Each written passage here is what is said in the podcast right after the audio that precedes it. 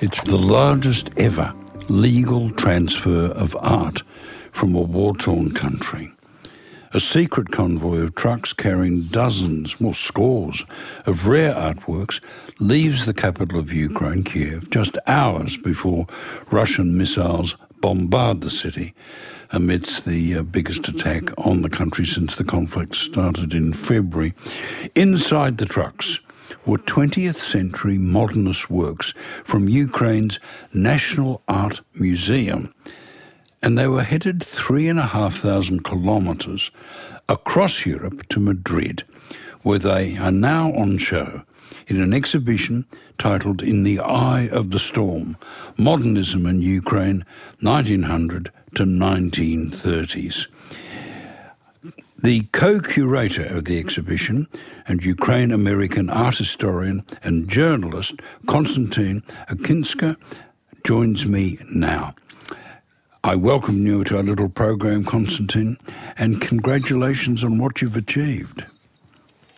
Thank you very much.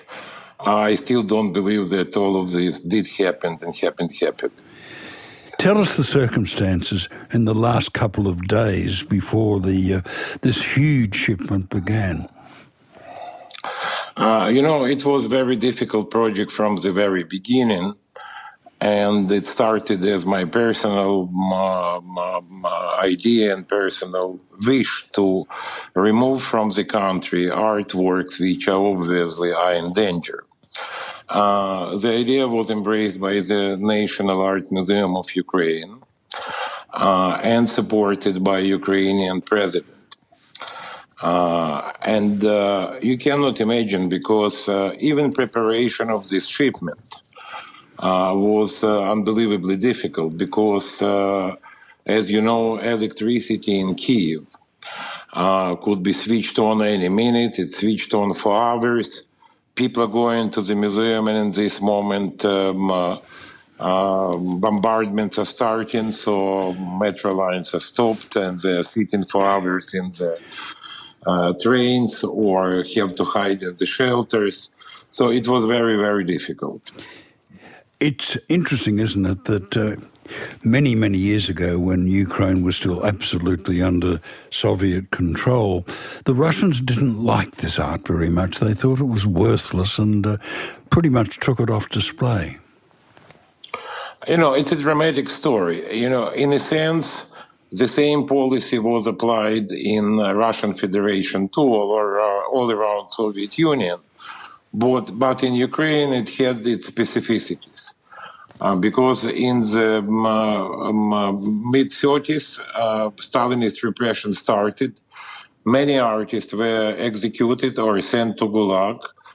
And uh, the same happened to their paintings. Some artworks were destroyed, others were um, uh, confiscated from the museum and sent to so called secret repository, which became uh, practically the prison for art. Um, the idea was to destroy all of these works, and they survived just by a lucky chance. Uh, because first, this destruction was postponed by the beginning of the Second World War. And after the war, the director of the National Museum, who had to create new inventories, classified this art as an art of zero value you know, nobody is interested in zero value, so he did not report this art to the authorities. It was continuing to sit in the secret storage. Konstantin, the outside world has never known much about the modernist work of Ukraine. You know, uh, surprisingly, yes, because until the recent time, even Ukrainians did not have the whole information about it because the first exhibition, which included all works from these secret repositories, happened in the beginning of 2000s in the National Museum. This material is absolutely not known in Europe. It's more or less known in North America and Canada, where there are um, uh, big, substantial Ukrainian minorities, uh, but not in Europe and uh, not uh, anywhere else. So, getting the works out of Ukraine was absolutely a remarkable feat because, as a curator, you were not trained to manage military operations, were you? obviously not, and I, nobody, uh, you know, expected that Mr. Putin will turn uh, our exhibition in a uh, kind of Indiana Jones adventure. But he succeeded. Uh, you already mentioned that uh, we were moving this uh, art on the day of the um, biggest um, missile attack on the country during this war. And of course, um, uh, it was uh, really scary because the trucks left Kiev at 10:30. Nothing, uh, you know, uh, promised uh, any problems. The director of the museum called me and said that they are off and that she is going uh, home to rest. She did not rest for a very long time because in one hour, Russian missile aimed the neighboring residential building. She called me in hysteria. Then we were following the trucks through Ukraine. And we had a great relief when they were close to the Polish border. And in that very moment, a missile aimed Polish village. Uh, um, of course, Poles immediately closed the border and started to move forces to that area. Uh, you can imagine, you remember that moment that uh, in Europe we thought that it's the beginning of the Third World War. So uh, that happened around 10 o'clock at night. We had to have through the night unbelievable diplomatic efforts uh, with uh, Ukrainian embassy in Madrid, contacting Ukrainian embassy in Poland, Ukrainian diplomats in Poland, contacting all Polish authorities possible. So after 10 year, 10 hours on uh, at the checkpoint, these trucks, with the help of Polish authorities, could cross before the traffic was resumed for other cars and continue to Madrid. Konstantin, how much attention, how much help did you get from Zelensky in uh, getting the artworks out of the country to Spain? You know, I want to tell you that without his help, it could be impossible. Because uh, I cannot say that all officials were very happy about this idea. Um, some people were scared, some people were unwilling to help. And of course, uh, presidential patronage of this exhibition was instrumental. Uh, for that simple reason that uh, you cannot ship any art through Ukraine uh, in the moment uh, because uh, there is no insurance company in the world which will ensure anything moving through Ukraine, as you can imagine. So we needed state guarantees, which were provided. We needed uh, military convoy, which was provided.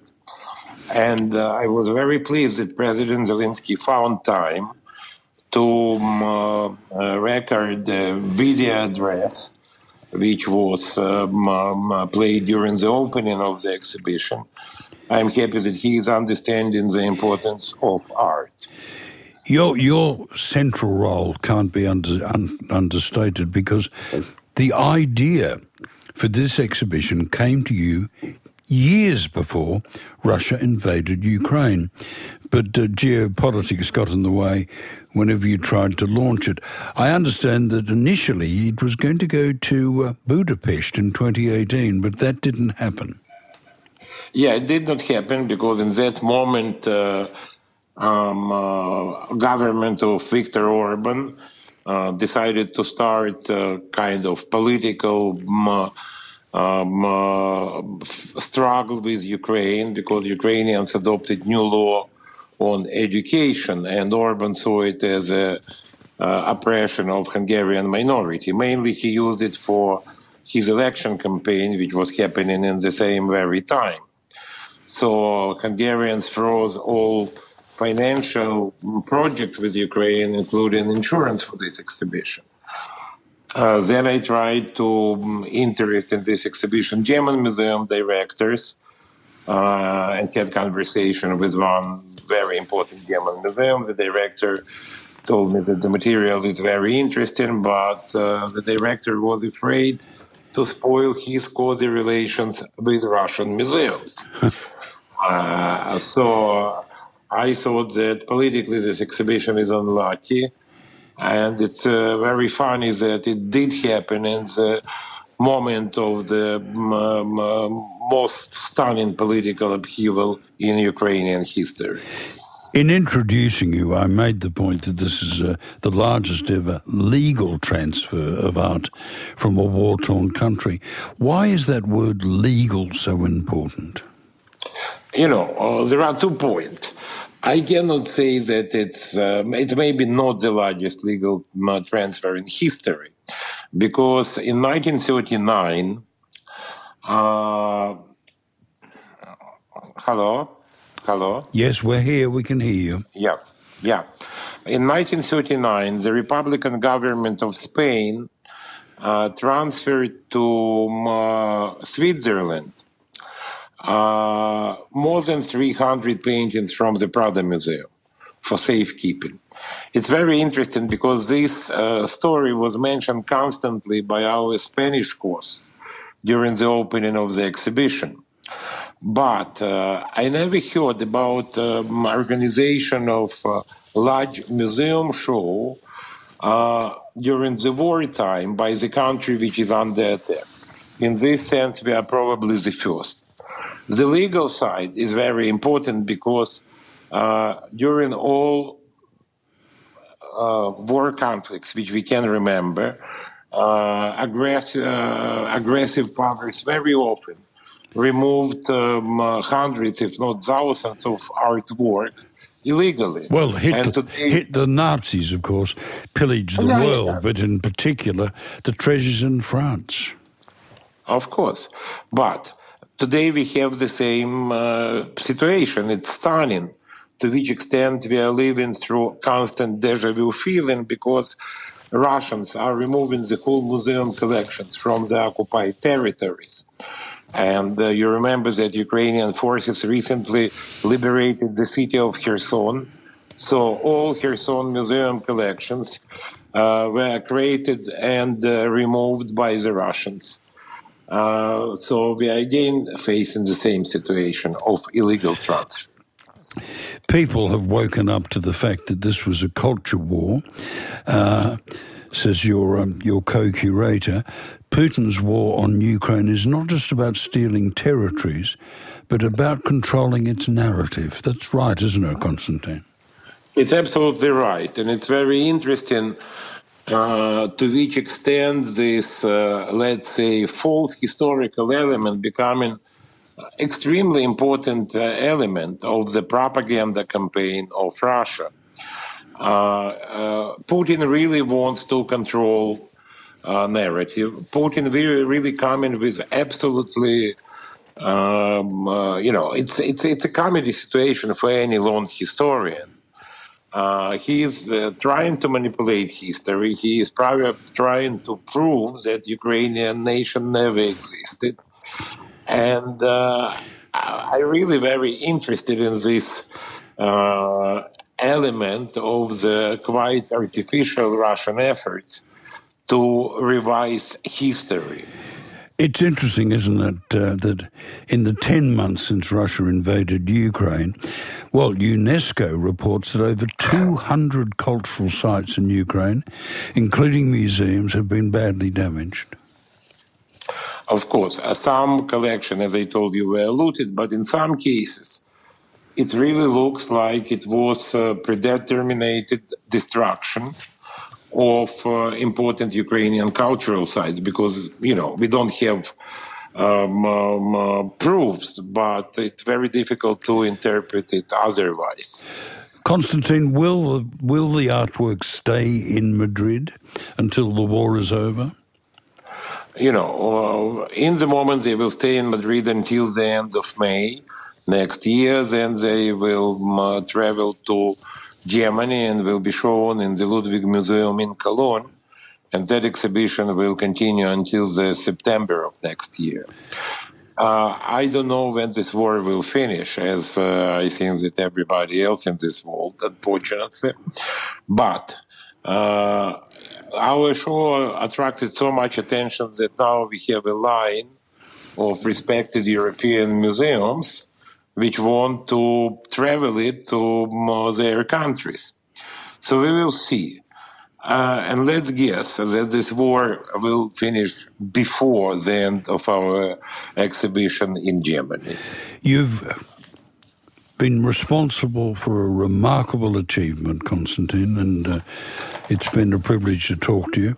Konstantin Kishner, Ukrainian American art historian, journalist, and co curator of the uh, exhibition in the Eye of the Storm in Ukraine, 1900 to 1930s, currently, currently in Madrid.